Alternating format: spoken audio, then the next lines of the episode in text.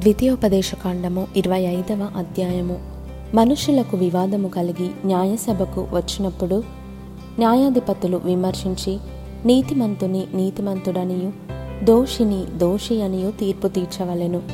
ఆ దోషి శిక్షకు పాత్రుడుగా కనబడిన ఎడల న్యాయాధిపతి వాణ్ణి పన్నుకొనబెట్టి వాణ్ణి నేరము కొలది దెబ్బలు లెక్కపెట్టి తన ఎదుట వాణ్ణి కొట్టింపవలెను. నలువది దెబ్బలు కొట్టింపవచ్చును అంతకు మించకూడదు. వీటికంటే విస్తారమైన దెబ్బలు కొట్టించిన ఎడల నీ సహోదరుడు నీ దృష్టికి నీచుడుగా కనబడునేమో. నూర్చెడి ఎద్దు మూతికి చిక్కము వేయకూడదు. సహోదరులు కూడి నివసించుచుండగా వారిలో ఒకడు సంతానం లేక చనిపోయిన ఎడల చనిపోయిన వాని భార్య అన్యుని పెండ్లు చేసుకొనకూడదు. ఆమె పెనిమిటి సహోదరుడు ఆమె యొద్దకు పోయి ఆమెను పెళ్ళి చేసుకొని తన సహోదరునికి మారుగా ఆమె ఎడల భర్త ధర్మము జరపవలెను. చనిపోయిన సహోదరుని పేరు ఇస్రాయేలీలలో నుండి తుడిచి వేయబడకుండునట్లు ఆమె కను జ్యేష్ఠ కుమారుడు చనిపోయిన సహోదరునికి వారసుడుగా ఉండవలెను.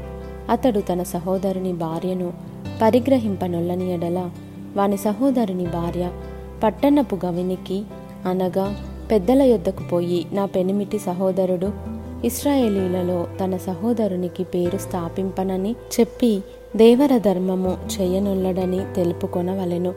అప్పుడు అతని యూరి పెద్దలు అతని పిలిపించి అతనితో మాట్లాడిన తరువాత అతడు నిలవబడి ఆమెను పరిగ్రహించుటకు నాకు ఇష్టము లేదనిన ఎడల అతని సహోదరుని భార్య ఆ పెద్దలు చూచిచుండగా అతని దాపున పోయి అతని కాలి నుండి చెప్పు ఊడదీసి అతని ముఖము నెదుట ఉమ్మివేసి తన సహోదరుని ఇల్లు నిలుపని మనుష్యునికి ఈలాగు చేయబడునని చెప్పవలెను.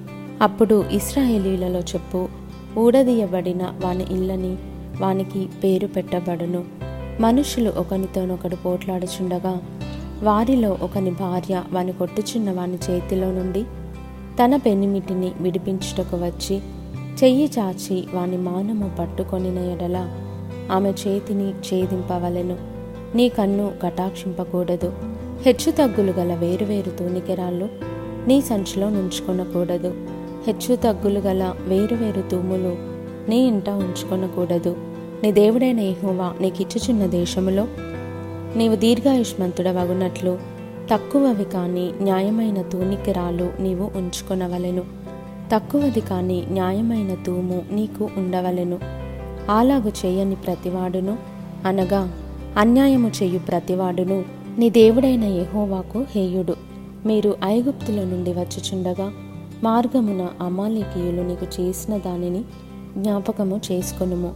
అతడు దేవునికి భయపడక మార్గమున నీకెదురుగా వచ్చి నీవు ప్రయాసపడి అలసియున్నప్పుడు నీ వారిలో నీ వెనుకనున్న బలహీనులనందరినీ హతము చేసెను.